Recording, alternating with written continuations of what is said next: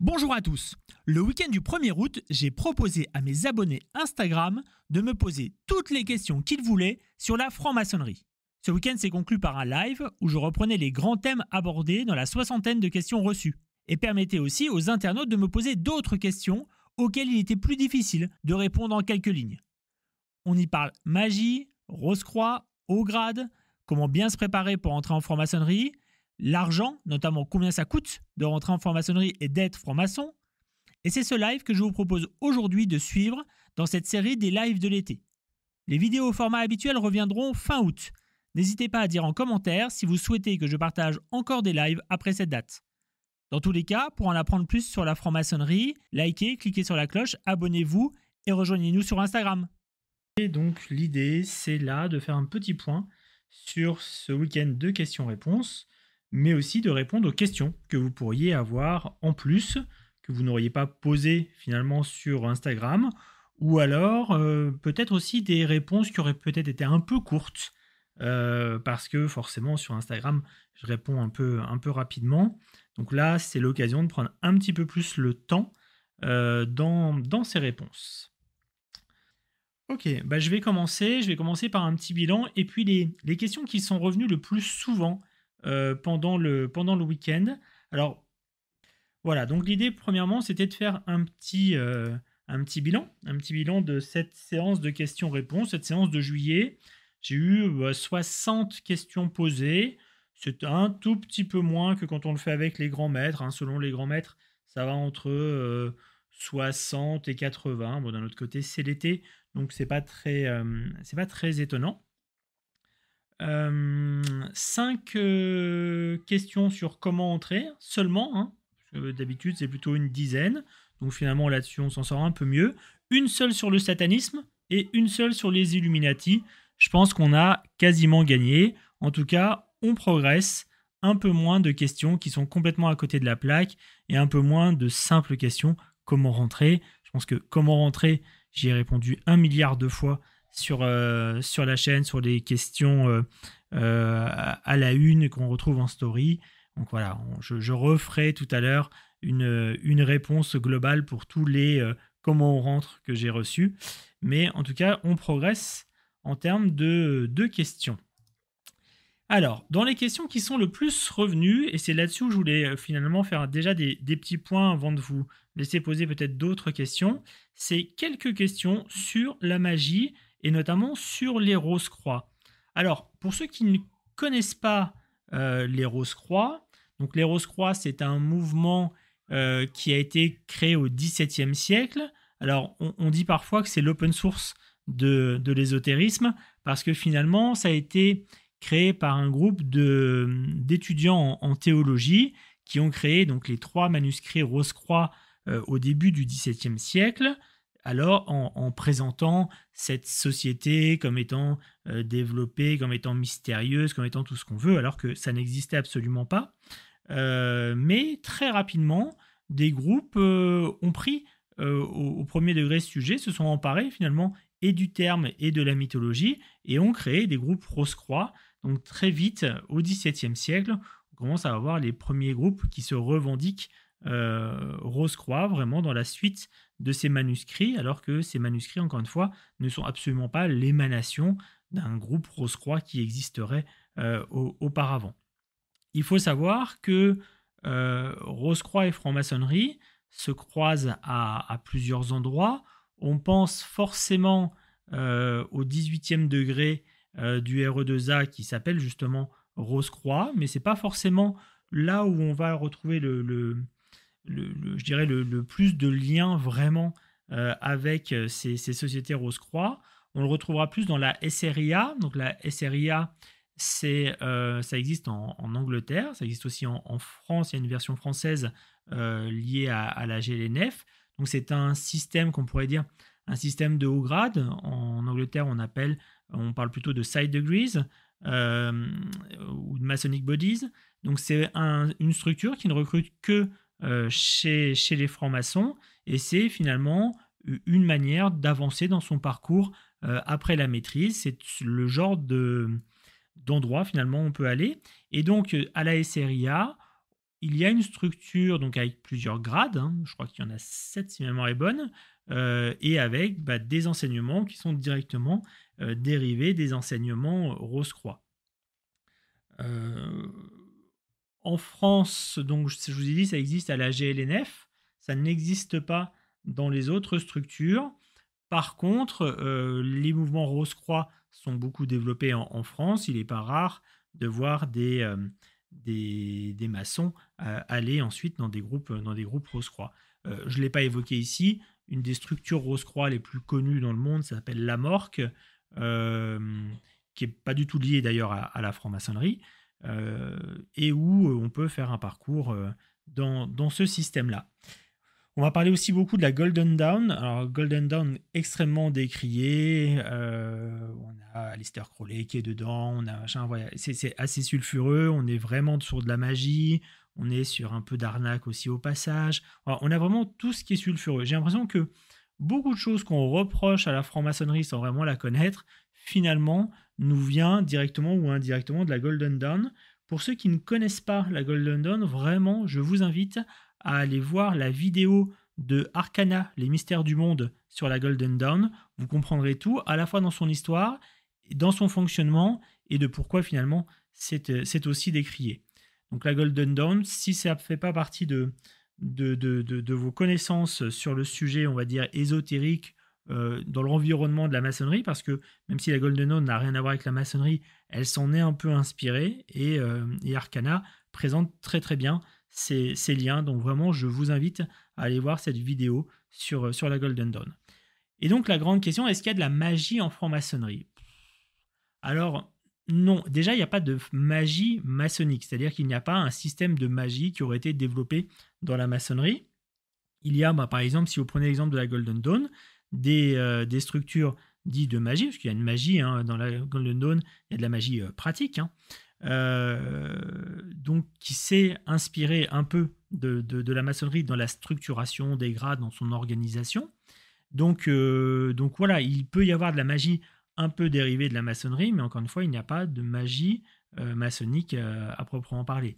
De la même manière, on peut parler aussi des élus Cohen. Donc les élus Cohen, c'est un système, on va dire, paramaçonnique, hein, pareil, qui n'est pas dans la maçonnerie, mais qui est un peu, un peu en dehors, mais qui en, qui en est proche quand même, euh, sur lesquels il y a aussi de la magie. Et puis, et puis, si vraiment on veut rentrer vraiment dans le détail, il y a quelques grades à Memphis Misraïm qui se rapprochent euh, effectivement de, de, ça, qui se rapprochent de la, de, de, de, la magie. Mais pas de magie maçonnique, encore une fois, à proprement parler. Quelques liens avec des structures paramaçonniques et quelques grades qui se sont inspirés de magie euh, extérieure finalement à, la maçonnerie. Beaucoup, beaucoup, beaucoup, beaucoup de questions sur les hauts grades. Donc beaucoup de fantasmes sur, sur les hauts grades.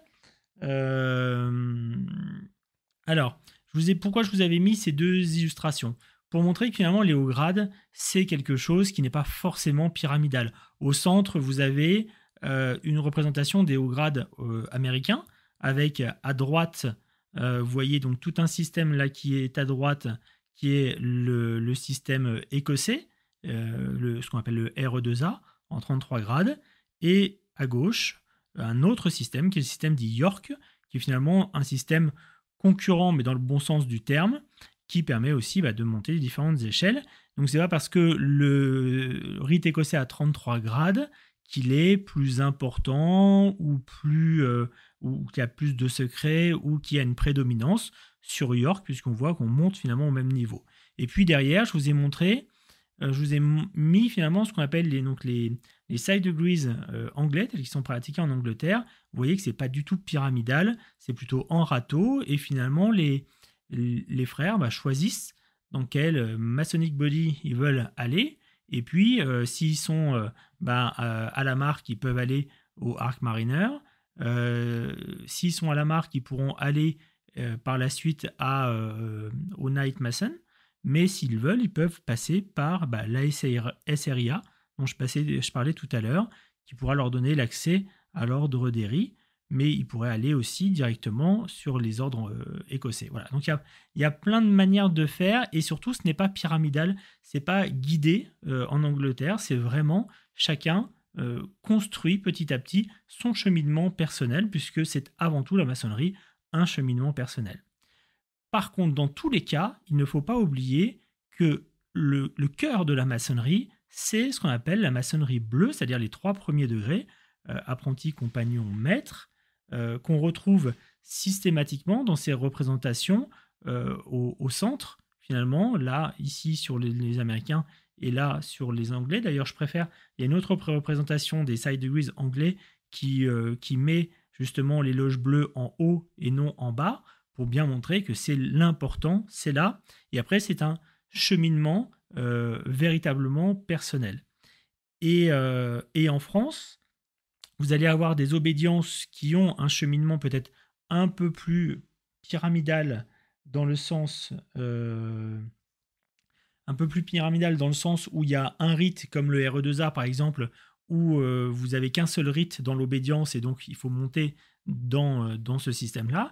Et puis vous avez d'autres obédiences, notamment le Grand Orient de France, notamment la GLNF, notamment la, la, GLMU ou d'autres qui ont plusieurs systèmes de haut grade et vous pouvez monter dans différents systèmes de haut grade, n'en faire qu'un, en faire plusieurs ou ne pas en faire parce que, encore une fois, moi je connais beaucoup de, frères qui ne font pas les systèmes de haut grade parce que franchement les trois premiers degrés leur conviennent mais leur totalement.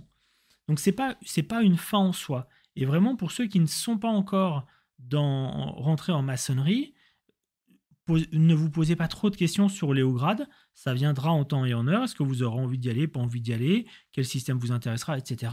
Ça vient dans un deuxième temps. Vraiment, l'important, c'est euh, la loge bleue, c'est les trois premiers grades. Euh, vous risquez de beaucoup fantasmer euh, ce qui se passe après, d'ailleurs. Donc vraiment, il ne faut pas se concentrer dessus. Ouais, donc je pense que j'ai un vrai souci sur ma présentation. Euh, c'est pas du tout la mise en page qui était prévue, c'est pas grave. Euh, quelques questions, j'ai eu pas mal de questions sur des impétrants qui finalement sont en cours aussi de, de rentrer finalement en franc-maçonnerie qui se posaient pas mal de questions. Des questions sur euh, comment il faut se comporter, qui il faut être, comment, comment répondre aux enquêteurs. Beaucoup de questions aussi sur les, les enquêteurs parfois. vraiment déjà sur les qualités à avoir. Qualités à avoir pour être franc-maçon, moi, je place la bienveillance assez haut dans ces qualités-là, mais avant tout, c'est la capacité à se remettre en question. La franc-maçonnerie, c'est un chemin personnel, d'évolution, de travail sur soi. Si vous êtes plein de vos certitudes, si vous n'avez pas envie de vous remettre en question, c'est pas le bon moment d'aller en franc-maçonnerie. Donc vraiment, ça c'est un point qui me paraît extrêmement euh, important. Donc pour revenir aux impétrants, donc les qualités à avoir, on les a vues. Euh, de toute façon, les qualités à avoir, vous le verrez bien dans les échanges que vous aurez. Euh, on parle des enquêteurs, il y a généralement donc trois enquêteurs. Euh, ces trois enquêteurs vont poser plein de questions sur vous, sur vos croyances, sur vos engagements politiques, ou tout ça, etc. Et, vous allez avoir finalement, il ne faut pas voir l'enquête comme étant un, un interrogatoire, hein, mais bien un, lieu d'échange où vous allez voir aussi si l'état d'esprit de la, de la loge euh, correspond à, à, vos attentes. C'est-à-dire que si vous êtes mal à l'aise avec les trois personnes que vous allez rencontrer, peut-être vous n'êtes pas au bon endroit. Peut-être c'est pas là où, il faut aller. En tout cas, c'est un questionnement qu'il faut avoir. Ensuite, la préparation sous le bandeau. Donc, euh, je rappelle, hein, quand on est dans un process, dans un processus d'intégration, de, on a donc euh, généralement un échange préalable avec le vénérable maître ou avec son parrain si on a un parrain. Euh, donc échange avec le vénérable maître quasiment à chaque fois. Ensuite, préparation, euh, ensuite les enquêtes, donc trois enquêtes, trois personnes que l'on rencontre de manière différente et qui vont poser un certain nombre de, questions. et ensuite, le bandeau, donc passage sous le bandeau, vous êtes invité dans une tenue maçonnique pour, euh, pour poser finalement les questions. Euh, pour qu'on vous pose pardon, pas mal de questions sur, sur vous. En fait, l'idée de ce bandeau, c'est surtout de, de voir, de lever éventuellement des ambiguïtés de ce qu'auraient pu remonter les enquêteurs et aussi de, de, pouvoir approfondir des éléments qui auraient été remontés lors, lors des enquêtes. Euh, sur ce bandeau, vraiment, soyez vous-même, hein, il n'y a pas de bonne ou de mauvaise réponse. Essayez pas de jouer un jeu parce que si vous jouez un jeu, entre les enquêtes, vous avez vu trois personnes différentes qui vous ont, euh, qui, ont fait un, portrait de vous d'une manière ou d'une autre. Si là vous essayez de jouer une enquête, vous allez, si vous voulez jouer un jeu, pardon, vous allez créer une dissonance entre les enquêtes et, et, et le passage sous le bandeau. Donc vraiment, dans ces cas-là, faites attention à, faites attention à ça. Vous, vous, vous risquez de vous faire blackbouler, c'est-à-dire de, vous faire euh, évincer du process, euh, parce qu'il y aura une dissonance entre les deux. Donc vraiment, soyez vous-même du début à la fin, ça passe ou ça passe pas, peu importe, mais en tout cas, ça passera en étant vous-même. Euh, vraiment, je, tiens vraiment à ça. Moi, j'ai vu des gens se faire refuser parce que très mal à l'aise. Ils ont voulu jouer un jeu à un moment avec les enquêteurs, puis après, ils ont voulu donner bonne figure lors du, passage sous le bandeau, et finalement, ça a donné quelque chose d'assez, d'assez étrange. Donc, et, ils ont été refusés. Donc vraiment, soyez vous-même dans toutes les phases de, du recrutement. Ensuite, le timing. Bah, le timing en ce moment, avec le Covid, il est forcément euh, beaucoup plus long que d'habitude. Normalement, entre le moment où vous demander à rentrer, que ce soit en parrainage euh, ou euh, en candidature spontanée, et le moment où l'initiation peut avoir lieu, généralement, il va se passer entre six mois et un an. Donc tous les process sont, sont un peu longs, mais entre euh, votre candidature et le premier retour du VNE, il va se passer, on va dire, un mois ou deux. les différentes enquêtes, ça peut être soit très rapide, soit s'étaler sur plusieurs mois. Ensuite, le passage sous le bandeau et ensuite euh, on vous donne une date pour l'initiation s'il y a lieu. Si jamais vous êtes refusé lors du passage sous le bandeau, c'est pas très grave. Euh, vous pourrez, euh, vous pourrez par la suite finalement être revenir au bout de six mois. C'est ce qu'on appelle un ajournement. il faudra se poser les bonnes questions sur est-ce que finalement votre engagement et votre volonté elle est réelle. et est-ce que vous êtes au bon endroit en termes de loge Parce que peut-être d'autres loges vous, vous conviendraient mieux. Dans les autres questions que j'ai beaucoup eues, j'ai eu des questions sur les coûts.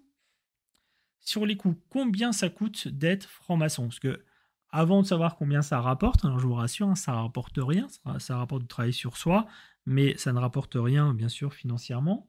Euh, par contre, ça a un coût. Et ce coût, euh, il est multiple. Euh, déjà, il faut savoir que dans l'initiation, dans, le process finalement que j'évoquais tout à l'heure avec les enquêtes, le truc, le machin, tout ça, ça coûte zéro. Si quelqu'un vous demande de l'argent dans un process d'initiation, euh, fuyez, c'est une arnaque. Il n'y a pas d'argent à fournir au préalable.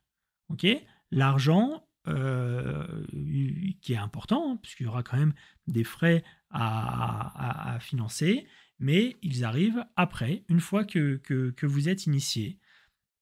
Donc, qu'est-ce qu'il y a à payer? Il y a plusieurs choses à, payer. Il y a d'abord l'initiation en elle-même. Parfois, dans certaines obédiences, pas dans toutes, mais dans certaines obédiences, vous allez avoir des frais, alors non pas d'initiation, mais des frais d'enregistrement.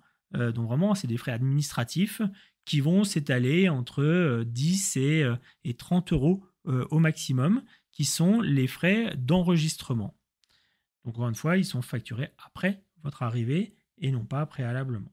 Ensuite, vous allez avoir des frais annuels. Bah, forcément, quand on se retrouve en loge, on a un loyer à payer. Euh, l'association, finalement, la loge dans laquelle vous êtes, c'est une association. Donc il y a forcément un peu de frais, que ce soit euh, envoyer, euh, je sais pas, des courriers, que ce soit euh, des connexions Internet, que ce soit, etc. Donc c'est forcément, il y a un peu de frais dans la loge. Généralement, c'est très faible, hein, les frais de la loge. Euh, le loyer, c'est quand même plus important. Et puis après, selon l'obédience dans laquelle vous êtes, l'obédience va aussi facturer individuellement euh, des frais, que ce soit bah, pour l'organisation bah, du siège. Généralement, il y a des employés, les locaux aussi du, siège qu'il faut payer. parfois, le, pense notamment quand on de France, euh, le convent, qui est aussi assez cher à payer. Donc tout ça mis bout à bout euh, représente une somme non négligeable. Généralement, les frais annuels cotisation, capitation, enfin, les noms peuvent varier. L'ensemble, on va dire, on est aux alentours de, allez, entre 200 et 500 euros. J'avais dit 250, mais c'est vrai qu'il y a quelques rares cas où on va être entre 150 et 200 euros. C'est très rare, mais ça peut, euh, ça, peut exister. Donc voilà, comptez pour cette cotisation annuelle, hein, donc c'est vraiment tous les ans, euh, entre, euh, entre 200 et 500 euros. Par contre, c'est une question qu'on peut très bien poser au début du process de recrutement. Il ne faut pas avoir honte d'évoquer le, sujet. C'est un vrai thème, c'est un vrai, sujet. Combien coûte la cotisation dans, la loge? Parce que annuellement, bah, c'est pas neutre. Hein. déjà, quand on parle de, de 500 euros, c'est pas pas neutre. Ensuite, euh, il y a dans les dépenses euh, et j'ai une question qui, rebondit justement là-dessus. Est-ce que la cotisation augmente après quelques années? En fait, souvent la cotisation, elle augmente euh, d'année en année en suivant généralement le, cours de, la vie. Donc c'est 1 euro, 2 euros, 5 euros, euh, parfois un peu plus, mais on ne fait pas un bon euh, phénoménal. C'est plutôt une indexation sur le coût de la vie que véritablement de, grosses augmentations. Mais oui, il peut y avoir aussi ça. Mais encore une fois, demander à l'avance, ça permet de, pouvoir l'anticiper et pas de se retrouver finalement du jour au lendemain à devoir payer des sommes qui sont euh, budgétairement pas tenables. Surtout qu'encore une fois, il existe des, loges finalement entre guillemets moins chères. Donc c'est encore une fois sans faire, euh, non plus de, on n'est pas là à, faire de la, concurrence ou à regarder les prix des uns des autres. C'est pas comme ça qu'on choisit une loge, mais il faut se poser la question. Euh, la, capitation peut-elle même être mensualisée sur les obédiences Oui, généralement, ces 500 euros dont je vous parle peut être mensualisé. je sais que dans ma loge, euh, on a une mensualisation. Euh, ça peut être payé par trimestre ou ça peut être payé en une, fois. Ça, chacun, chacun s'organise après au niveau, des, au niveau des loges. Mais cette cotisation annuelle, qui finalement est le plus important, euh, laisse aussi, enfin, il y, a aussi d'autres frais liés à, à l'appartenance finalement en franc-maçonnerie, c'est notamment les décors. Et ça, c'est une question qu'on m'a posée aussi ce week-end. C'est, bah oui, euh, nos tabliers, nos écharpes, nos, tout ce que vous voulez, euh, nos gants, ça coûte un peu d'argent. Euh, ça coûte, on va dire, un tablier, ça coûte aux alentours de 50 euros. Alors bien sûr, si vous les voulez en satin, brodé à la main, etc., ça va coûter beaucoup, beaucoup, beaucoup, beaucoup plus cher. À, acheter. Euh, vous allez avoir des, tabliers à 150, 200 euros, c'est possible, mais bon, de manière générale, on est plutôt à une cinquantaine d'euros. Euh, si vous avez un, baudrier à acheter, on va être sur une trentaine d'euros en plus. Euh, des gants, on va être entre aux alentours de 10 euros. Donc ouais, petit à petit, ça coûte de l'argent. Il faut savoir que dans certaines loges, la tradition veut que ce soit le parrain qui achète les premiers tabliers et gants de, du nouvel initié, euh, ou alors euh, son tablier de maître, ou parfois même les deux. J'ai même entendu, en tout cas ce week-end, on m'a fait remonter que dans certaines loges, on, offrait les tabliers d'apprenti et de maître à, tout nouvel initié. Donc c'est une belle, une belle initiative. Forcément, c'est mutualisé pour, avec tout le monde, mais ça permet euh, d'avoir ces frais-là en moins parce que, encore une fois, c'est des frais non négligeables. Après, ce que l'on oublie un peu dans le. Dans ce qu'on oublie un petit peu euh, dans, le, dans les frais, c'est les livres. On aime bien les livres. Euh, il n'y a aucune obligation. Euh, je dis ça, je le dis vraiment très ouvertement, il n'y a pas d'obligation à acheter des livres. Ça, c'est important. Je vous dis ça pourquoi? Parce que à plusieurs reprises, sur mon site, sur mon compte, pardon, on m'a posé la question de dire ah là là, je suis embêté, euh, il faut acheter euh, la Bible des francs-maçons, c'est quand même 400 euros, euh, j'ai du mal à la payer. Et non, ça n'existe pas. Donc si on vous essaye de vous vendre une Bible des francs-maçons ou un machin ou n'importe quoi, encore une fois, avant l'initiation, c'est de l'arnaque. Et non, il n'y a pas de livre. voilà. Donc vraiment, les livres, on aime bien, mais c'est du ressort de chacun. Après, on, on se les prête. les uns les autres, on se les prête. Parfois même certaines loges ont des bibliothèques avec un certain nombre d'ouvrages qu'on peut emprunter. Donc c'est vraiment vraiment du, cas, du cas par cas. Et bien sûr, alors c'est vrai que je ne l'ai pas mis dedans, et on me le fait remarquer là sur le, le chat. Bien sûr, il y a aussi l'entraide, c'est-à-dire si financièrement vous pouvez, en dehors de ces coûts-là, il y a ce qu'on appelle un tronc de la veuve. Sur les livres, parfois donc des bibliothèques. Euh, et bien sûr, pour tous ceux qui peuvent, l'entraide est extrêmement importante. Donc, euh, on fait circuler euh, très régulièrement à chaque tenue un tronc dans lequel vous pouvez mettre des dons qui vont servir à l'entraide dans la loge. Et puis, il y a aussi plusieurs loges qui... enfin, et, en fait, plus vous allez évoluer dans la maçonnerie, plus vous allez vouloir aller dans les loges différentes, dans les hauts grades dont je parlais tout à l'heure, et plus ça va vous coûter parce que finalement, pour chacune de ces loges, pour chacun de ces chapitres, les hauts grades généralement on appelle ça les chapitres, euh, il va falloir bah, payer euh, une cotisation, donc ça peut aller très très très loin. Je dirais qu'un budget annuel euh, va être entre 500 et 1000 euros, tout confondu, mais si vous commencez à cumuler euh, bah, plusieurs grades, plusieurs chapitres, on peut monter euh, au-delà des, des 1000 euros sans, vraiment jamais dépasser les 2000, mais enfin déjà dépasser 1000 euros, c'est un, gros budget à, l'année. Dans les questions qui me sont posées dessus, sur Twitch notamment, est-ce qu'il existe une boutique spéciale franc-maçon? Il y a énormément de boutiques, hein, vous les trouverez en ligne, vous les trouverez en physique. Euh, il n'y a pas de boutique je dirais, euh, obligatoire. Euh, la plupart du temps, bah, c'est des boutiques qui vendent euh, des livres, des décors, de ce que vous voulez. il existe, par exemple, à la GNF, une boutique qui est attachée à la GNF qui s'appelle Scribe. Mais sinon, pour toutes les obédiences, vous pouvez aller dans n'importe quelle boutique, même à la GNF, vous pouvez aller aussi dans les autres, dans les autres boutiques et vous y trouverez à la fois tous les livres qu'il faut, tous les décors, tout, ce que, tout ce que vous voulez. Même si, franchement, si vous n'êtes pas franc-maçon, allez vous acheter un, tablier de maître. Ça vous aura coûté 50 euros, vous serez content et ça vous servira à, pas grand-chose. Euh, mais voilà, il existe non pas une boutique, mais plein de, plein de boutiques euh, sur, la franc-maçonnerie. Quels sont les livres C'est questions qu'on me pose. Donc pour les livres, moi j'ai toujours la même réponse. Commencez par les que sais-je sur la franc-maçonnerie. Euh, c'est une collection qui se lit vite, c'est une centaine de pages qui sont très bien écrites. Euh, tous les livres sont très bien écrits, je veux dire. Et euh, en plus, vous avez une bibliographie à la fin de chaque chapitre. Donc vous commencez par la franc-maçonnerie, aux éditions Que sais-je. Ensuite, si vous voulez aller plus loin, il y a l'histoire de la franc-maçonnerie. Et puis après, vous avez un que sais-je sur chacun des rites. Et vous avez un que sais-je sur un certain nombre d'obédiences. Donc vraiment, c'est des bonnes bases. Et puis après, si au détour d'un chapitre, vous voyez, vous avez un sujet que vous voulez approfondir, que vous avez vu dans ce chapitre-là, il y a dans la bibliographie des livres pour aller plus loin sur ces thèmes-là. Donc je trouve que la, meilleure méthodologie euh, pour avancer et pour euh, comprendre la franc-maçonnerie, c'est vraiment de commencer par ces, par ces que sais-je, et puis de naviguer petit à petit dans, dans les livres, en commençant par, euh, par cette collection.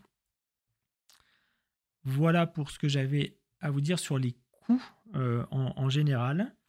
Euh, et voilà, c'était les, quelques points. Est-ce que vous avez d'autres questions? Parce que c'est finalement les, quelques points que je voulais évoquer parce que c'est les points qui m'ont été le plus, le plus remontés pendant, pendant ce week-end. Donc voilà, à la fois les hauts grades, les coûts, les préparations des impétrants, ce genre de sujet. Donc voilà ce qui m'a été remonté. Donc bah maintenant, je vous invite à, me poser des questions. Je vais essayer de remonter déjà dans le fil sur Insta parce que j'ai vu que quelques questions avaient été posées. Alors, dans les questions posées, qu'est-ce qu'on avait? Tac, la cotisation, on en a parlé. Euh, les différents rites, de par leurs différences structurelles, entraînent-ils un cheminement et une évolution personnelle différente Oui, en fait, les différents rites euh, ont un corpus différent. Donc, ils ont un corpus qui va, euh, qui va, hum, qui, va vous parler différemment.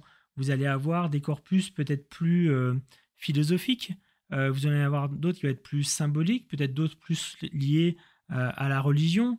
je pense notamment au corpus au, RER. E si vous ne croyez pas en Dieu, il ne faut pas aller au RER. E Donc à un moment, il y a, et on a la chance en France d'avoir justement toute cette diversité dans les rites qui permet d'avoir une, un, regard qui permet d'avoir un, regard assez complet et, et, une évolution assez complète. Donc vraiment, c'est pas le, c'est, les chemins sont différents finalement pour arriver toujours à, la découverte de soi et au, travail sur soi. Ensuite, dans les autres questions, je balaye vite celle-là. J'aimerais savoir quel est le rite le plus adapté pour écouter des sujets philosophiques assez divers, questions existentielles, car il y, a, il y en a plus porté sur la culture, la politique, etc. Alors c'est pas qu'une histoire de rite, hein, c'est aussi une histoire de loge. C'est-à-dire vous allez avoir des loges qui vont travailler au rite français, euh, qui vont être très symboliques. Euh, ma loge mère au Géo, par exemple, c'est le cas. Et vous allez avoir des loges au, rite français au Géo qui euh, vont ne faire que des sujets sociétaux. Donc c'est pas qu'une histoire de rite, c'est vraiment une histoire de loge et dans, dans le cheminement et dans le choix euh, d'une obédience, c'est les questions à se poser, c'est aussi les questions à évoquer lors de la candidature pour ne pas être envoyé dans une loge qui soit complètement à côté de, de ce qu'on a envie de faire. C'est-à-dire si vous voulez vraiment être sur des approches sociétales ou philosophiques, il faut le dire et il faut être orienté plutôt vers, vers ça. Donc c'est pas qu'une histoire, pas qu'une histoire de, de rite, hein, ce serait sinon trop, trop facile. C'est plus une question de d'obédience et, et de loge. Alors, je vais prendre une question aussi sur, euh, sur Twitch avant de revenir sur Insta. Donc sur les livres, j'ai répondu. Quel grade es-tu? Alors, encore une fois, là c'est compliqué. Je vous ai dit, il y a plusieurs cheminements. Euh, au Grand Orient de France, par exemple, il y a cinq, euh, il y a cinq euh, systèmes de haut grade. le RE2A, le rite français, le RER, e l'Égyptien, le, GOE et York. Il y a cinq systèmes avec chacun ses échelles d'un certain nombre de, grades. Et comme on l'a vu tout à l'heure hein, sur ce que, je vous montrais sur les, sur les hauts grades, l'idée c'est que tout le monde se rejoint après au-dessus. Donc moi, sur ces cinq systèmes, euh, j'en ai fait un, euh, que je fais toujours hein, d'ailleurs, euh, où je suis allé au, bout, c'est-à-dire j'ai vraiment tous les grades de, de, la filière. Donc si on prenait, ça ressemble, c'est ce qu'on appelle York, pas tout à fait York, mais voilà, au Géo, on appelle York. Donc voilà, dans York, je suis allé au bout de, la filière et j'ai commencé une autre filière qui est le rite français, où je suis à peu près à la moitié. Euh, je ferai peut-être d'autres filières par la suite, même si le RE2A, ce fameux rite en, 33 grades, ne m'intéresse pas a, priori. J'y vois pas aujourd'hui un intérêt. L'avantage, c'est que je suis encore jeune en, franc-maçonnerie et en général, donc je vais pouvoir peut-être en faire d'autres par, la suite. Je, fais aussi, je chemine un peu euh, à l'image des Anglais qui vont d'un Masonic Bodies à un autre. Euh, bah, pour ma part, j'ai fait cette filière-là qui me plaisait beaucoup et euh, j'entame, j'ai entamé une autre filière, j'en entamerai certainement bientôt une, une troisième et ça fonctionne finalement un peu plus comme ça et non pas dans une hiérarchie très, très pointue en, en 33 grades ou 99 d'ailleurs chez Memphis Misraim où on est forcément à, telle hauteur de, de, l'échelle. Alors, par qui sont écrits les magazines de francs-maçons? Bon, les, les, magazines de francs-maçons sont écrits par des francs-maçons, hein, généralement. Euh, j'ai lu deux, trois articles que, je trouvais bien. Moi, j'ai tendance à préférer les livres euh, plutôt que les, magazines, euh, voire les revues comme, comme Renaissance traditionnelle, pour ceux qui s'intéressent à, l'histoire vraiment de la, de la franc-maçonnerie, c'est un peu, un peu pointu, mais voilà, je vais préférer ce genre de, choses qui sont écrites à la fois par des maçons et par des historiens, plus, voire même que par des historiens parfois, plutôt que, plutôt que les magazines. Mais bon, c'est un, goût euh, personnel, hein, j'ai rien contre les magazines euh, euh, maçonniques, j'ai lu quelques, quelques bons articles parfois. Dans les autres questions, alors pour les loges en non-mixité, doit-on aller à celle de son genre assignée à la naissance? Y a-t-il une reconnaissance de la transidentité et de la non-binarité? Ah, un vrai sujet d'actualité. Alors, il faut savoir que au Grand Orient de France, puisque j'étais très souvent au convent euh, quand on a eu ces, sujets-là, euh, se posait beaucoup la question de la mixité. Et en fait, ce qui a changé la donne, c'est finalement quand un de nos frères est devenu une sœur. Et, euh, et la, loge ne s'est même pas posé une question, une fraction de seconde de est-ce que le jour où ce frère devient une sœur, est-ce qu'il faut qu'elle parte finalement de la loge, qui était une loge qui était masculine, euh, bah non, en fait, c'était euh, c'était Olivier qui est devenu Olivia. Et euh, bon, peu importe, c'était la même personne pour eux. Donc la question ne s'est pas posée de que savoir si la personne devait partir ou pas. Donc finalement, le premier pas vers la mixité au Grand Orient de France a été justement une personne qui a changé de qui a changé d'identité.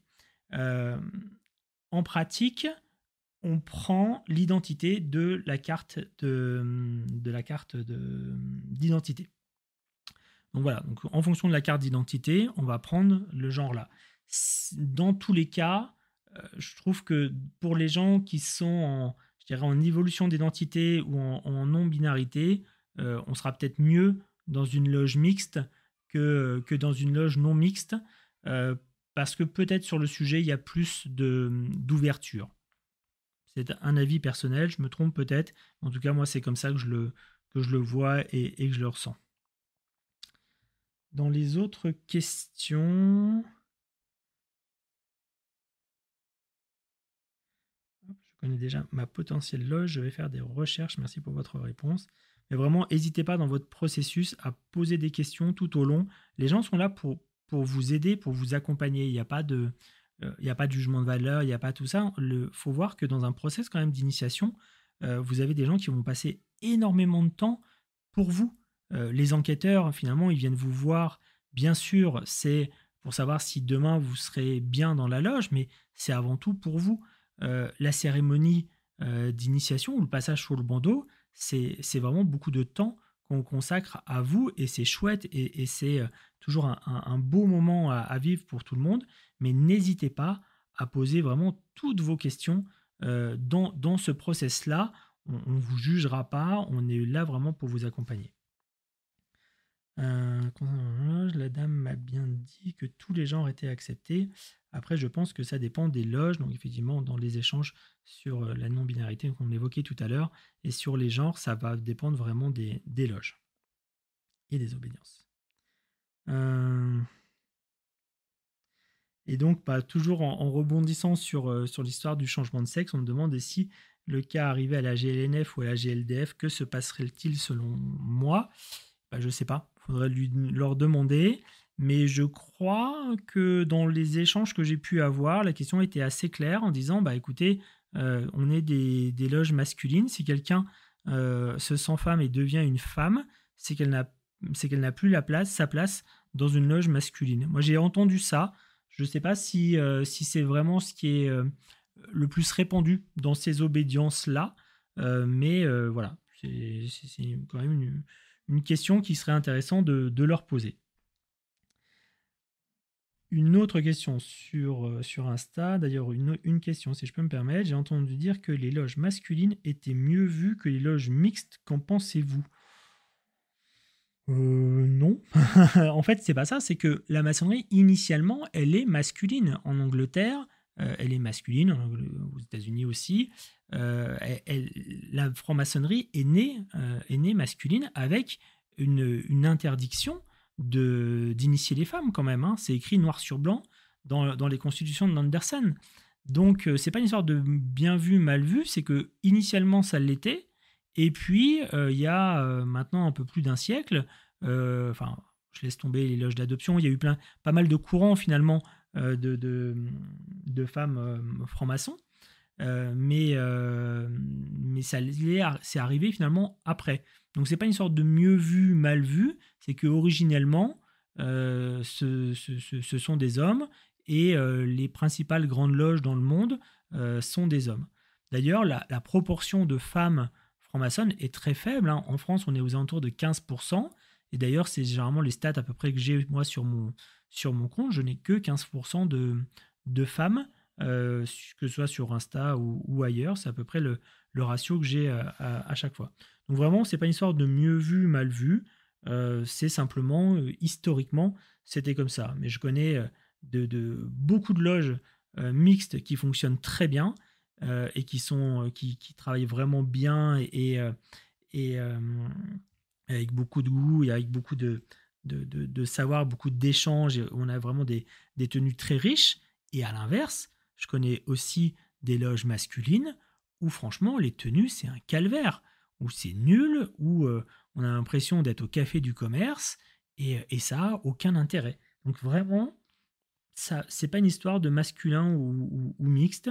Vraiment, euh, toutes, toutes sont intéressantes et euh, c'est plutôt une histoire d'histoire et, en pratique quand on regarde il n'y a pas de prédominance d'un sur les autres. Euh, j'avais rencontré un frère qui m'avait dit que je ferais une bonne maçonne, mais je ne me sentais pas prête. Après lecture, discussion et questions-réponses, je pense que c'est bon. Bon, bah chouette. Calista, merci pour, pour ce témoignage. Euh, c'est vrai qu'il y a un moment, il faut, faut, se sentir prêt. C'est quand même une, une confiance qu'on va mettre dans des gens qu'on ne connaît pas. C'est euh, c'est un effort qui nous sort de, nos habitudes. Euh, et surtout, c'est un travail personnel. Donc le travail personnel, il doit arriver quand on le sent, quand on le ressent. ça ne sert à rien de, forcer. Généralement, quand on force, on est déçu et, euh, on s'arrête vite euh, et on ne revient pas forcément. Je regarde si jamais j'ai d'autres questions. Non, a priori, non. Il nous reste une petite dizaine de minutes, donc vraiment, si vous avez d'autres questions, n'hésitez pas. Dans les autres sujets, bien sûr, hein, les traditionnels de comment on rentre, bah, je ne vais pas vous refaire le, plan, mais soit vous avez un parrain et il vous guidera. D'ailleurs, il ne faut pas hésiter, si jamais vous avez un parrain, à lui expliquer un peu tout ce qu'on a vu là, hein, euh, les questions, les envies euh, que l'on a, euh, les questions qu'on se pose sur, sur soi-même, et peut-être euh, si c'est un bon parrain, je dirais, peut-être il pourra aussi vous orienter vers d'autres loges. Je dirais que le, bon parrain, c'est pas forcément celui qui va forcément vous amener dans sa loge à lui, mais celui qui va trouver la loge qui vous correspond le mieux. Parfois même, le parrain va vous envoyer dans une autre obédience que celle où il est. Il n'y a pas de souci, c'est qu'il a vu qu'en termes de sensibilité, vous seriez peut-être mieux dans, un autre endroit. Euh, donc ça, voilà, ça c'est un point important. Et de la même manière, quand, vous êtes dans le process, pour ceux qui n'ont pas de parrain et qui vont faire une candidature spontanée, il ne faut pas hésiter à dire ce qui vous motive, euh, et notamment dans les échanges, dans les premiers échanges avec le vénérable de, la loge, ne pas hésiter à dire, voilà, à la fois la recherche, la motivation, pour que si jamais il sent que c'est pas en adéquation avec ce qui se passe dans la loge, euh, bah, ils puissent vous renvoyer euh, dans, une autre loge. Il n'y a aucun souci. Voire même peut-être vous dire, bah, c'est peut-être pas cette obédience-là qui sera le mieux, ce sera peut-être telle autre. donc vraiment, faites-le. Et n'oubliez pas que quoi qu'il arrive quand vous rentrez en franc-maçonnerie, euh, vous pouvez ensuite changer de loge. si vraiment vous n'êtes pas bien, si le rythme vous plaît pas, si l'ambiance n'est pas ce que vous cherchez, etc., vous pourrez changer de loge. Euh, c'est pas un process facile, euh, il va falloir visiter d'autres loges, trouver une loge sur laquelle vous vous sentirez mieux, et petit à petit faire un, un, process euh, qui est un peu long, qui dure généralement peut être une année, mais euh, voilà, vous n'êtes pas enfermé, donc c'est pas très grave si vous n'êtes pas là où vous éclatez le plus. moi, je suis rentré au Grand Tour de France parce que je pensais que le Grand Tour de France était peut-être là où on avait, comme c'était la plus ancienne obédience, là où on avait les, les, les traditions, je dirais, les plus, les plus anciennes. Euh, voilà, je me suis vite rendu compte que c'était pas le cas. J'ai pourtant fait le cursus parce que j'y ai trouvé des choses que j'étais pas venu y chercher, mais j'ai trouvé ça très enrichissant. Et puis quand j'ai eu, je vais pas dire fait le tour, c'est un, ce sera un grand mot de dire qu'on a fait le tour au, géo, mais quand j'ai, eu envie de, plus, bah, je me suis tourné vers une autre obédience qui aujourd'hui m'apporte euh, plus clairement que le, que, le Grand Orient de France. Mais c'est, euh, c'est un cheminement personnel, donc pas de, pas de souci, vous n'êtes dans tous les cas euh, jamais, euh, jamais enfermé. Et puis de toute façon, si ça vous plaît pas et s'il n'y a pas d'autres loges qui vous plaisent autour de chez vous, vous pouvez démissionner, c'est pas un souci, personne ne vous en tiendra jamais euh, rigueur. Dans les autres questions, on me pose, et c'est une question auquel j'ai pas encore répondu d'ailleurs, sur, sur Insta, je le ferai ce soir. Qu'est-ce qui m'a donné envie de faire connaître la franc-maçonnerie? En fait, faut savoir, si je reprends juste, alors moi, dans ma vie perso, je travaille dans l'environnement de, la com, de la com digitale. donc la présence sur les réseaux sociaux, etc., c'est quelque chose qui m'intéresse à titre professionnel déjà depuis, depuis un bout de temps.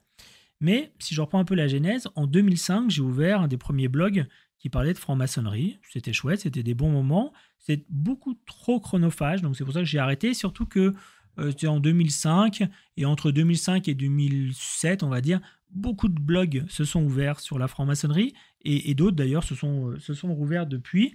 Euh, et, je me disais, bon, de toute façon, maintenant, je suis plus qu'un un compte parmi d'autres. Ça me prend beaucoup de temps pour finalement apporter pas grand-chose. Donc j'ai décidé d'arrêter ce blog euh, au, bout de, au bout de deux ans. Et puis au, premier confinement, euh, parce que c'est un sujet qui m'intéresse, je suis allé faire un tour sur la, sur la, présence de, la franc-maçonnerie sur les réseaux sociaux. J'ai vu que bah, la présence sur Facebook, il n'y a pas de souci, il y a plein de groupes, parfois beaucoup de groupes fake, mais en tout cas, il y a aussi des, des groupes sérieux. Et puis par contre, sur Twitter, sur Insta, euh, sur TikTok, c'est le néant absolu. Alors que, d'une part, euh, dans les autres pays du monde, euh, on a une présence sur les réseaux sociaux qui est extrêmement développée. Je pense notamment aux Anglais. Les Anglais sur Insta, ils sont super présents. Sur Twitter, hyper présents. les Américains sur TikTok, ils sont pas en reste. ils sont présents partout. Il n'y a que les Français où on est toujours en retrait sur les réseaux. Donc ça, c'est le premier truc où je me dis, ah, franchement, on, perd un espace pour expliquer qui on est. Et puis en parallèle, euh, vous avez quand même tous les complotistes ou tous les délires des uns des autres. Je pense à ceux qui veulent, euh, je pense à Blé, je pense à Abad, enfin tous ceux qui ont envie de vendre des bouquins ou vendre leurs conférences, qui racontent mais conneries sur conneries et qui eux, par contre, se privent pas euh, pour être sur les réseaux sociaux et être relayés sur les réseaux sociaux. Et je trouvais important d'apporter une, une contre-voix à, ces sujets-là en, ayant une approche bah, sérieuse, historique, et puis bah, d'ouvrir un petit peu, d'entrouvrir un peu plus la, la porte sans jamais euh, révéler les secrets. C'est pas le, but. Les secrets, de toute façon, c'est les secrets de ce que l'on vit hein, avant tout, mais simplement de, faire connaître. Avec une ambition, non pas demain d'être euh, l'influenceur euh, maçonnique en France, je m'en fous un peu, mais plutôt de créer des émules, d'avoir euh, euh, plusieurs frères, voire des loges, euh, qui se créent des comptes sur Insta, sur, sur Facebook, sur TikTok, sur ce que vous voulez, pour être présents et qu'on soit nombreux finalement à apporter notre vérité et la réalité de ce que l'on vit en maçonnerie pour combattre un peu les fantasmes que l'on voit souvent sur, sur, la franc-maçonnerie. Donc voilà la, la, logique qui m'a poussé à être présent sur, sur, les, sur les réseaux sociaux. Euh, et, je veux continuer et j'espère que vraiment on sera nombreux euh, à, le faire. Euh, bah, j'ai ouvert ma chaîne YouTube pour ceux qui la, connaissent. Allez-y pour ceux qui ne la connaissent pas encore. Et, voilà, j'espère que demain on sera 10. Aujourd'hui, on va dire qu'on est, on deux à faire de la vulgarisation sur YouTube. Euh, certains se sont arrêtés. Il y avait deux, trois, je pense, à Blog 357, qui faisaient des super vidéos et qui, bah, aujourd'hui, en fait beaucoup moins. Euh, il y en a certains qui font des choses peut-être un peu plus pointues pour les maçons. Et je pense que plus on, aura, plus on sera présent, et, mieux ce sera. Euh,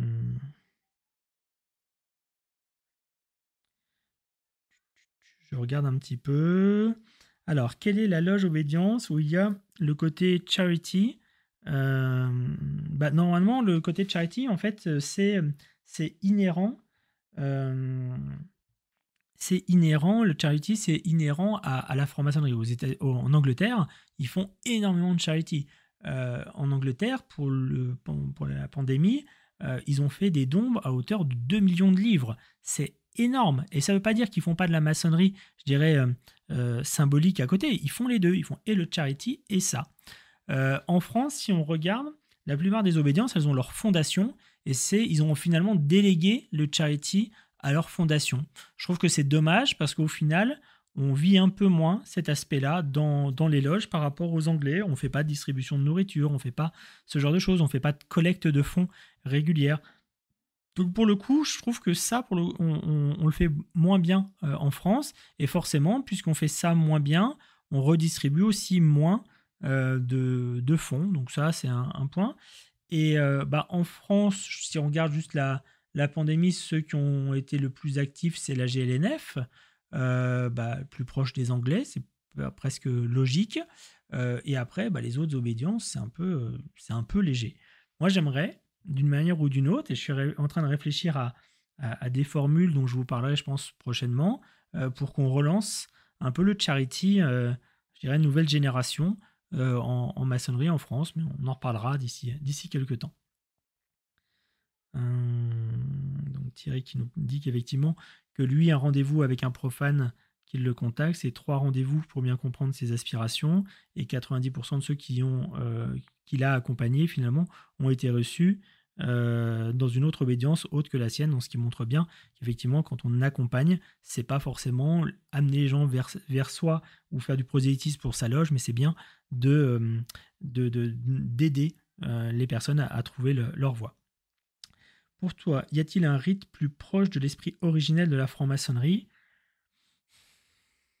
Bah, je suis un peu chauvin, je vais dire oui, le rite français, parce que finalement, le rite français, alors attention, il y a plein de variantes du rite français, on va parler du rite moderne, du rite français moderne, euh, traditionnel, c'est-à-dire celui qui va chercher aux origines, qui va aller au plus loin, au plus près, pardon, de, euh, de des textes du XVIIIe siècle, puisque la maçonnerie est née dans ce qu'on appelle les rites modernes qui sont arrivés en France. Donc les premiers rites arrivés en France sont au plus près de ce qui se pratiquait à l'époque en, Angleterre. Ensuite, une nouvelle mouvance est arrivée en Angleterre qu'on appelle les anciens. Et il y a eu une petite guéguerre entre les deux qui s'est soldée en 1813 par la Grande Loge Unie d'Angleterre et par la suite un rite qui est aujourd'hui pratiqué en Angleterre qu'on appelle euh, euh, émulation, même s'il existe quelques variantes, qui là est un peu un mix. Donc si on va aller au plus près, pour moi, le, rythme moderne français traditionnel euh, est, le plus proche de, de, ce qui se faisait, de ce qui se faisait à, l'origine. Par contre, il est très très peu pratiqué. Si on veut, si on veut trouver peut-être quelque chose d'un peu plus accessible, je trouve que émulation, même si on est dans l'autre tradition, la tradition des anciens, on est sur quelque chose d'assez euh, original et d'assez euh, euh, proche de, de, l'esprit original. Je continue les questions. Alors, qu'est-ce qui m'a. Non, ça c'est bon.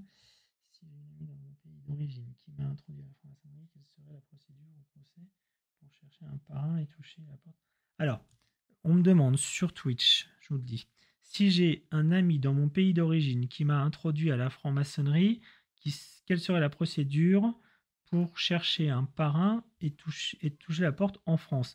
Alors, si vous êtes maçon, quel que soit le, lieu où vous avez été euh, initié, votre obédience, elle doit avoir des liens avec d'autres obédiences. Donc soit vous êtes dans une obédience qui est en lien avec la Grande Loge Unie d'Angleterre, et dans ce cas-là, dans toutes les obédiences dans le monde qui sont en lien avec la Grande Loge Unie d'Angleterre, vous serez reçu tel que vous êtes avec vos grades, avec tout ce que vous voulez.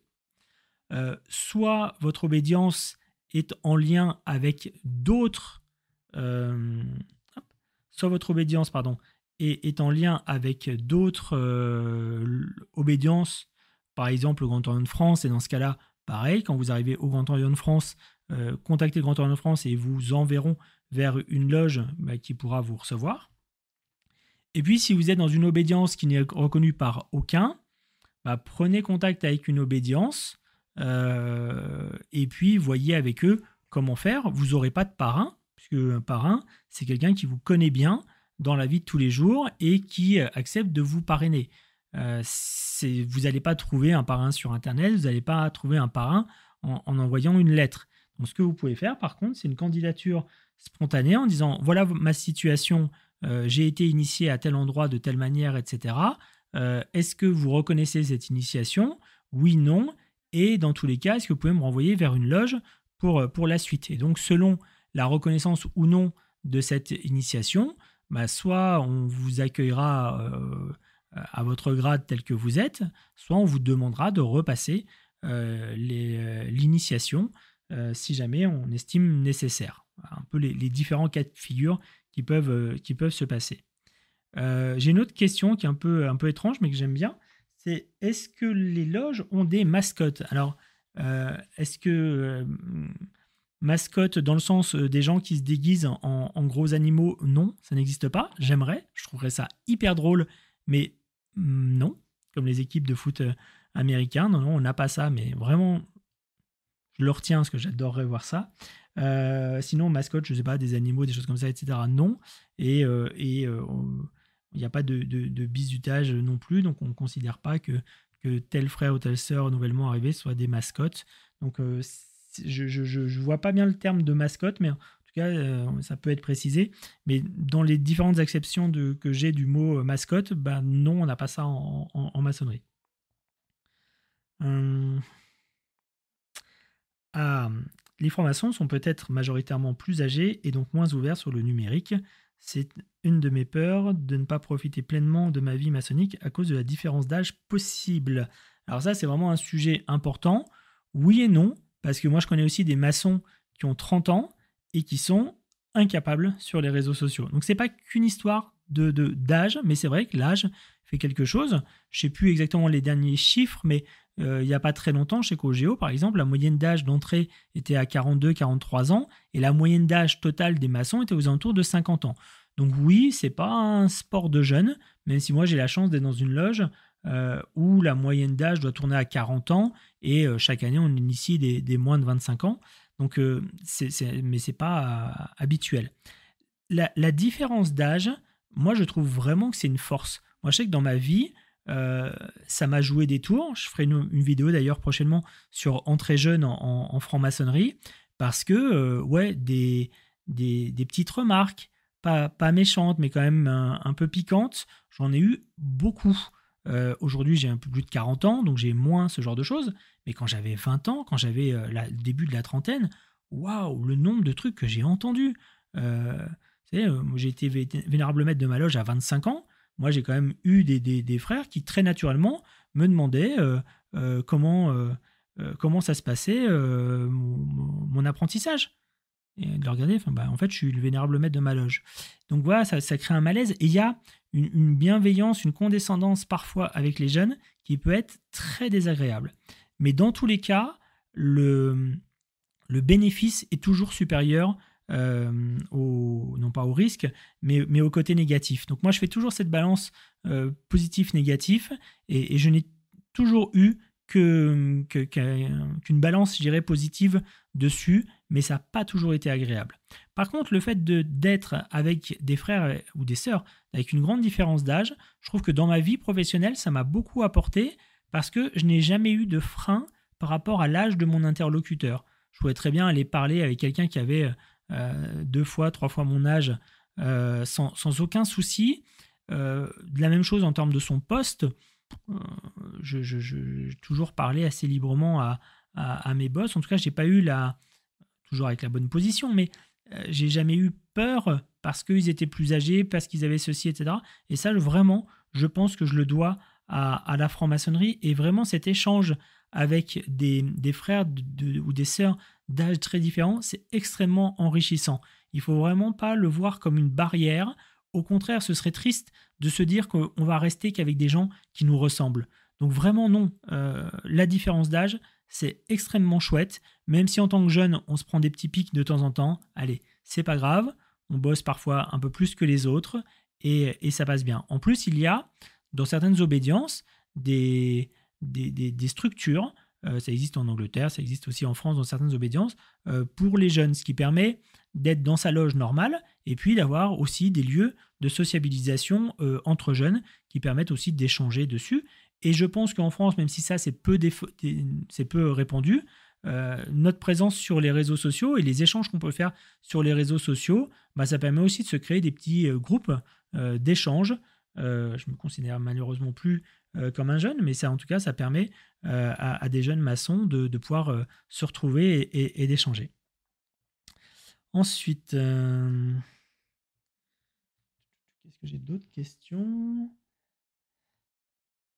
Ah, sur, la, question des mascottes, la personne me précise est-ce qu'il parlait d'animaux de compagnie Donc nous, on n'a pas d'animaux de, de, compagnie, pas de mascotte dans le sens animaux de, de, compagnie.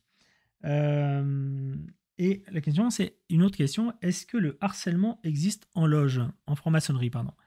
Oui, forcément, ça existe comme partout. Euh, on espère toujours un peu moins que partout, dans le sens où euh, on se dit qu'on est entre deux gens de, bonnes mœurs, donc on devrait avoir un peu moins de cons, un peu moins de salauds, un peu moins de ce que vous voulez. On essaye, voilà. On essaye. Euh, oui, ça existe. Par contre, si ça existe, ça reste pas impuni. Il existe, nous, des structures juridiques, entre guillemets, internes, qui, bah, comme dans toutes les associations, permettent éventuellement d'aller jusqu'à la, jusqu'à la radiation de la personne. Hein. Il n'y a pas de, euh, ça ne va pas au-delà, mais ça permet bah, de remettre un petit peu euh, carte sur table et puis de, de, de, soit rétablir un, lien euh, positif entre les gens, bah, soit d'exclure ceux qui ne sont pas dans la bonne dans, dans, le respect minimum de, de l'autre. Hein. Mais voilà, oui, ça doit exister. pour ma part, j'ai pas entendu vraiment de ce genre de j'ai pas entendu de ce genre de, retour, mais forcément, ça doit exister. Euh, et, parfois, euh, là je mets un peu les pieds dans le plat, mais euh, quand je vois un peu les, gros lourds que sont certains de nos frères, quand on a des visiteuses ou quand on va en tenue mixte, ouais, clairement, il, doit y avoir du, harcèlement et, et, forcément, il faut le, combattre. Mais généralement, les sœurs, elles, ne se laissent pas faire, elles savent remettre bien en, bien, bien en place les, frères qui fautent. Et tant mieux. Alors, quel est selon moi le rôle du parker dans les rituels? Ah, le parker. Alors, le parker, il existe essentiellement dans les rites anglais. C'est, une logique euh, qui, euh, qui dépasse un peu les rites continentaux. Euh, moi, au début, je, trouvais ça assez folklorique et j'ai mis du temps à, à comprendre ce que c'était vraiment. La notion du parker, c'est d'intégrer en soi totalement un rituel, de comprendre son organisation, de comprendre sa logique, de comprendre ses détails et, euh, et, vraiment de l'appréhender. Le par cœur, ce n'est pas réciter. L'erreur, ce serait ça, c'est de dire Ah bah je, je le récite par cœur. C'est un peu comme quand on apprenait des poésies à, à l'école. Il y a ceux qui récitaient par cœur parce qu'ils avaient la mémoire et ceux qui lisaient avec le ton.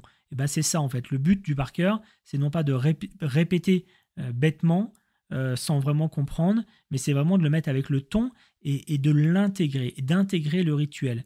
C'est une approche qui est très différente parce que dans les rites continentaux, on va faire des planches pour aller dans le détail du rituel, pour, l'approfondir, pour lui faire parler, pour le faire faire un écho avec soi-même, alors que chez les Anglais, euh, on va avoir cette logique de, de l'intégrer euh, par l'apprentissage par cœur. Et voilà, c'est une autre logique. Euh, c'est pas du tout folklorique, c'est pas du tout euh, ridicule, c'est, c'est, très différent et ça a vraiment une, euh, une, une vertu qui est assez étonnante. Mais les rites anglais, pour ceux qui ne les ont pas vus, je pense bien sûr là aux maçons et aux maçonnes qui nous écoutent, il faut absolument y aller. Il faut absolument que vous alliez voir soit émulation, soit le standard d'Écosse, soit tout ce que vous voulez. Mais il faut absolument aller voir euh, les rites anglais. C'est une autre tradition, c'est c'est nos cousins finalement euh, par rapport aux rites continentaux. Quand je dis rites continentaux, c'est rites français, RE2A, Memphis, Misraïm et tout ça, euh, ou RER e aussi. C'est vraiment nos, cousins et qui apportent un, pan différent de, de, symbolisme et d'appréhension du, rituel. Donc je vous invite vraiment à y aller. Vous allez découvrir d'autres symboles que vous ne connaissez pas, d'autres outils que vous ne connaissez pas euh, et, et, d'autres approches. Le par cœur, bien sûr, mais aussi vous allez voir la gestuelle. Euh, moi, je fais beaucoup de liens avec le, yoga. Souvent, je dis que, l'émulation, c'est une sorte de, yoga maçonnique, puisque, euh, outre l'esprit, on va aussi faire travailler son corps, parce que vous avez des positions assez inconfortables, notamment d'ordre, qu'il faut rester pendant un certain temps. Et en fait, il faut aussi discipliner son corps, tout comme on discipline son, esprit avec l'apprentissage par cœur c'est une méthode finalement euh, assez complète, intéressante et je trouve que parfois on sous-estime euh, en France. Alors la question comment se déroule une tenue blanche? Une tenue blanche, c'est alors elle est ouverte ou fermée. la tenue de la notion de blanche, ça veut dire qu'il y a quelqu'un qui n'est pas maçon dedans.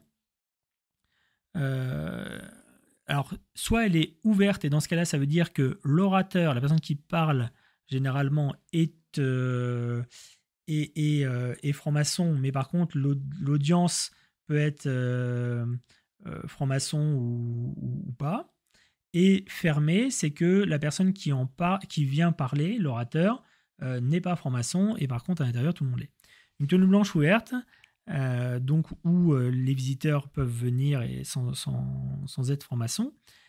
On, a un rituel qui est très minime.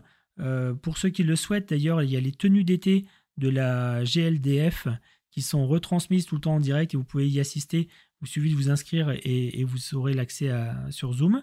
Et vous allez voir qu'il y a un rituel minime au début pour dire bonjour, pour expliquer un petit peu dans le cadre où on est. Et puis après, vous avez euh, bah, l'orateur qui fait son, sujet, sa, planche, qui après va répondre à, des questions, un peu comme on le fait euh, ce soir. Et après, un tout petit rituel de, de sortie. Ça met un peu dans l'ambiance, ça permet d'être aussi dans un temple maçonnique, mais on n'est pas vraiment dans les rituels que l'on a en ouverture et fermeture des, travaux euh, habituellement. Hum. Alors effectivement, juste je fais un petit, décrochage sur la partie par cœur. Effectivement, la notion de cœur, euh, elle est importante. Hein. C'est que quand on apprend quelque chose par cœur, c'est de l'avoir dans le cœur. Et, je trouve le, terme intéressant. Et ce qui est amusant, c'est que ce terme, cette expression existe aussi en anglais. Une personne en situation de handicap peut-elle être franc-maçon? Je viens d'y penser en entendant le contraire, la contraire du corps et position à tenir. Donc une personne en situation de handicap peut-elle être franc-maçon? La question est compliquée. La question est compliquée parce que bah, normalement non, pareil, dans, les mêmes, dans la même logique de on ne peut pas initier de femmes, on ne peut pas initier de, de handicapés j'ai eu un truc qui m'a fait froid dans le dos. Moi, je viens du Grand Orient de France, donc où, cette question ne se pose pas. Hein. Euh, bien sûr, une personne en situation de handicap peut, peut venir en maçonnerie euh, au Grand Orient de France et dans plein d'autres obédiences et dans plein d'autres loges en France. Donc, initialement, ce n'était pas possible. Aujourd'hui, il n'y a pas de problème, avec une vraie question quand même euh, pour quelqu'un qui serait aveugle, puisque une partie de nos cérémonies se passe avec la vue. Donc, moi, je pense que oui après, il faudrait adapter les choses et on peut, je pense, adapter les choses. En tout cas, euh, aujourd'hui, dans la plupart des obédiences, on peut être euh, initié en étant en situation de handicap. Par contre, ce n'est pas le cas dans toutes les obédiences. Et moi, un truc qui m'a fait froid dans le dos, il y a quelques années, je cherchais un temple euh, pour aller ouvrir une, loge.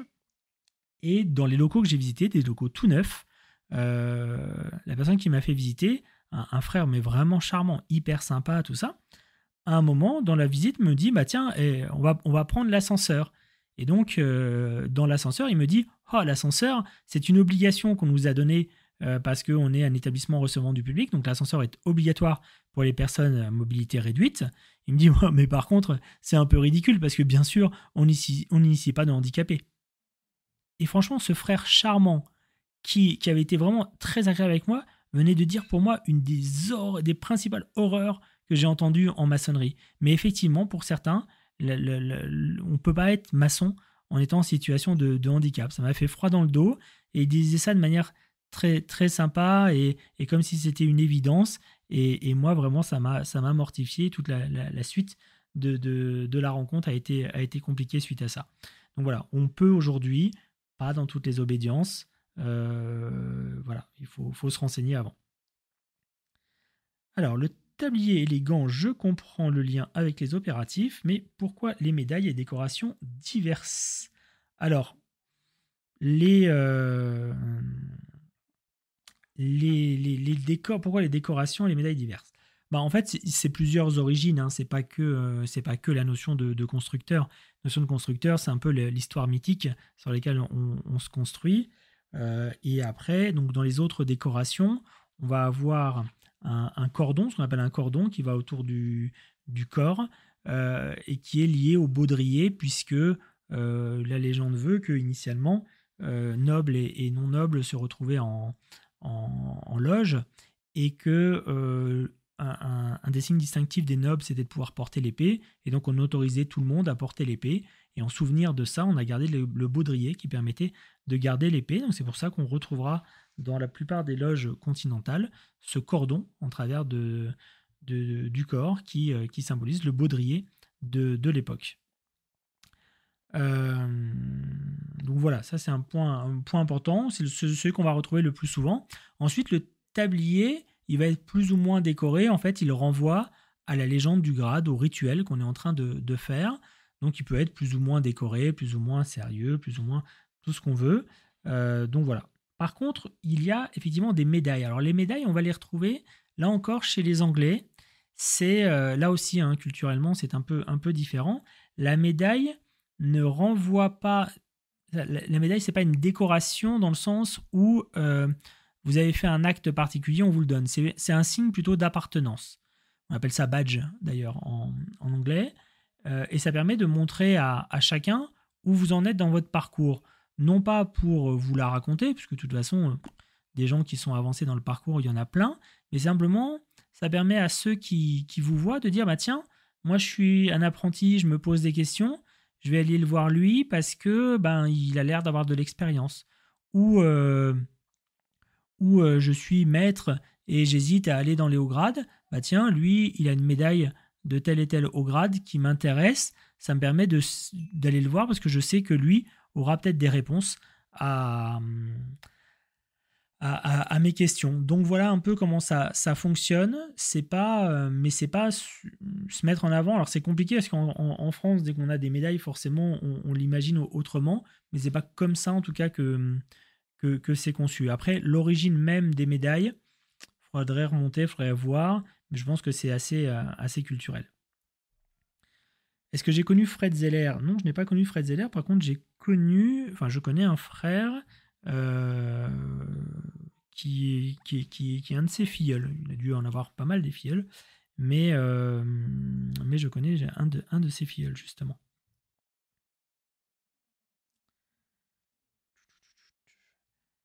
Voilà un petit peu pour, les points. On arrive à la fin des questions. On arrive aussi à la fin du temps. J'avais dit une heure, on est plutôt à 1h20. Et c'est tant mieux, c'était très bien.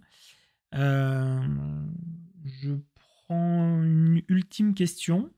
Sinon, bah, dans tous les cas, euh, vous pouvez encore poser quelques questions directement en story sur, euh, sur Instagram.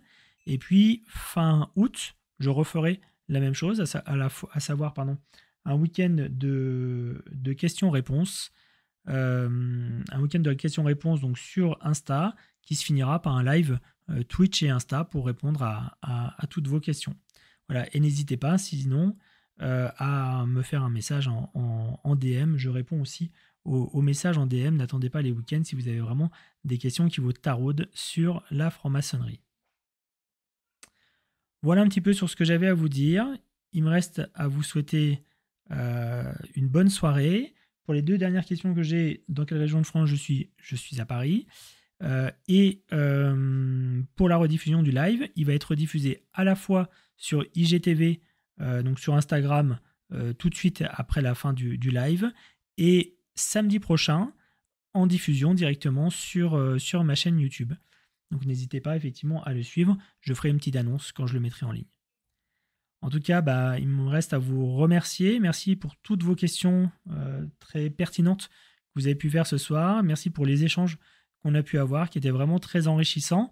C'est intéressant parce que c'est toujours frustrant pour moi ces séances de questions-réponses où finalement je réponds par quelques mots sur, en, story. Je trouve que ce soir c'était plus, euh, plus enrichissant et j'espère que ça a été la même chose pour vous. Euh, merci à tous et, et à très vite. Euh, euh, sur les différents réseaux.